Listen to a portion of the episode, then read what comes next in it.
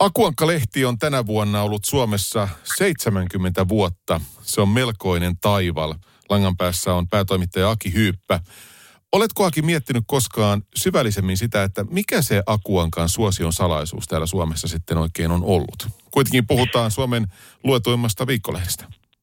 Ja sitä on multa niin kuin varsinkin kansainväliset kollegat aina yrittänyt uudella, että miten te, miten te sen teette, mitä ihmeitä te teette siellä eri tavalla. Ja siihen ei ole mitään niin kuin täydellistä vastausta, on täysin mahdoton löytää. Että niin, kysymys on vähän ajatuksesta, vähän suomalaista kansanluonteesta ja myös siitä, että niin kuin meillä on aika hyvä hahmokatras, minkä kanssa me tehdään tätä lehteä. Et jos ajatellaan, että niin kun, silloin kun Akuankka tuli Suomeen, eli ensimmäinen numerohan ilmestyi joulukuun 5. päivä 1951. Eli silloin oli just saatu sotakorvaukset maksettua. Helsingin olympiakisat oli, oli niin kuin ihan kulman takana tulossa seuraavana kesänä. Ja kokis tuli Suomeen. Se oli semmoinen semmoisen sotajan kurjuudesta vapautumisen aikaa. Ja Akuankka, joka siihen väliin sitten iski, niin oli aika komeen näköinen ne ensimmäiset lehdet. Se oli ensimmäinen kokonaan nelivärinen lapsille tarkoitettu lehti. Ja, ja täytyy sanoa, että edelleenkin kun katsoo niitä ihan ensimmäisiä numeroita, niin se on ollut varmaan melkoinen täräys siinä vaiheessa, kun on kioskeihin ja ihmisille saatu. Niin kuin miettii todella, että sitä vertailun se, että millaista aikaa silloin vietettiin. No nimenomaan se, että mm. mä oon joskus katsoa jotain mitä tahansa muuta aikakauslehtiä, pistää 50-luvun alun numeron siihen viereen, niin jotenkin veittömiä hailakoita ja ei niistä oikein niin kuin lähde semmoista niin kuin elämäniloa ja reippautta, mutta niin Akuankka on törkeän tyylikkään näköisesti nelivärinen, että kaikki, kaikki sivut on värikkäitä ja se painonjälki on ihan niin kuin tänä päivänäkin katsomalla ihan uskomaton, mitä niissä ensimmäisissä numeroissa on. Niin, niin siinä on tuotu, tuotu vähän semmoista niin kuin elämäniloa siihen tilanteeseen. Se on niin kuin sen takia todennäköisesti iskenyt tosi kovasti niihin iso, suuriin ikäluokkiin, jotka silloin on ollut juuri siinä niin kuin hyvässä iässä nappaamaan akuakat kouraan. Miten Saki Hyppä, millainen sun oma ensimmäinen muistikuva on Akuankasta? Mä luulen, että se menee siihen aikaan, milloin mä en osannut lukea vielä kunnolla. Että niin mun enoni Asku on kymmenen vuotta nyt vanhempi ja asuvat Pohjanmaalla. Aina kun sinne mentiin, niin mä ryntäsin siellä oli nämä jättikirjat, minä Akuankka, minä Roopeset ja Mikki, minä Mikki Iiri. Ryntäsin aina selaamaan niitä ja lueskelin niitä, vaikka tosiaan niin lukea vielä osannut, mutta ne tarinat ja piirrokset oli sen verran mukavia, että niitä oli kiva katella ja pikkuhiljaa siinä oppinut myös lukemaan ihan itsekseni siinä vaiheessa, kun on tajunnut sen, että niin kun tästä saa pikkasen enemmän irti, kun puhekuplin jaksaa, niin kun jaksaa keskittyä ja ymmärtää, mitä niissä sanotaan. Se on se varmaan kaikkein vahdihin muisto, mikä mulla akuankoista on. Sitten tämmöinen niin normaali, että kun olin pikkupoika, aloin oppia kunnolla lukemaan, niin sitten mulle tilattiin akuankaa myös kotiin. Tuo on varmaan aika unelmatyö olla tietyllä lailla töissä Ankkalinnassa. Ei voi valittaa, ei voi valittaa, mutta se on yksi synkkä varjopuoli. Mä oon varmaan Suomen ainoita ihmisiä, jotka ei voinut oikein kunnolla rentoutua lukemalla akuankkaa.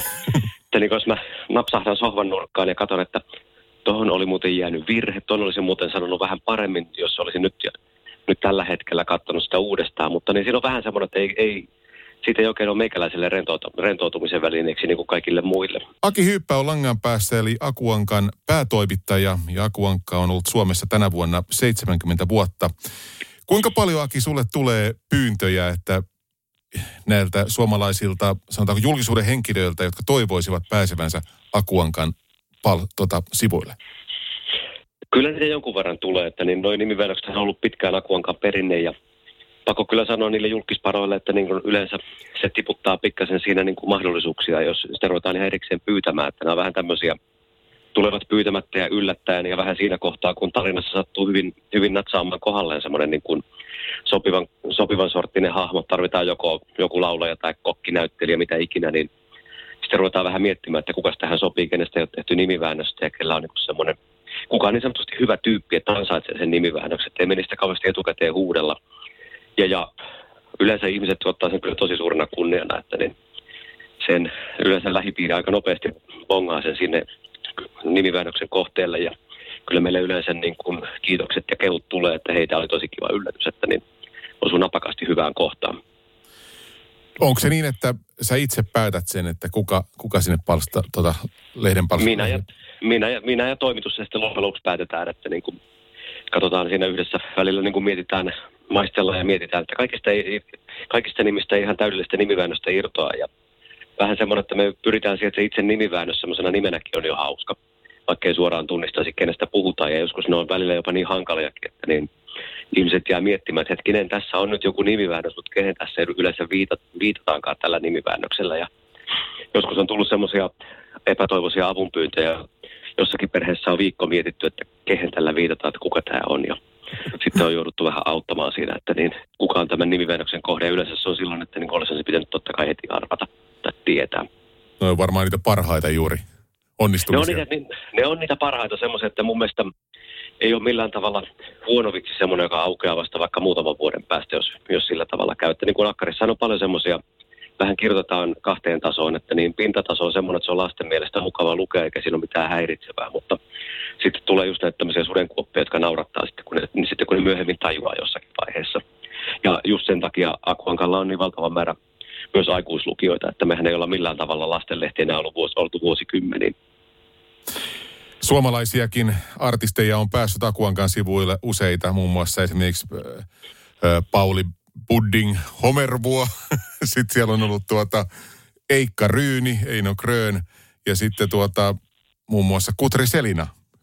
Kutri Selinat on ollut ja teräspekonit ja muut vastaavat. Että näitä on ihan kiva keksiä näitä hyviä nimiväännöksiä. Stratovarius oli joskus Samovarius nimellä ja muita tämmöisiä. Että kyllä niistä on aina, niitä on aina hauska keksiä siinä vaiheessa, kun päästään vauhtiin. Ja joskus siinä saattaa kulua pitkäkin aika, kun mietitään nyt tässä keksiä jostakin hyvästä bändistä nimiä. Ryystetään toimituksen porukalla kahvia ja heitellään toinen toistaan parempia ehdotuksia, sitten joku niistä onnistuu sitten loppujen lopuksi valitsemaankin.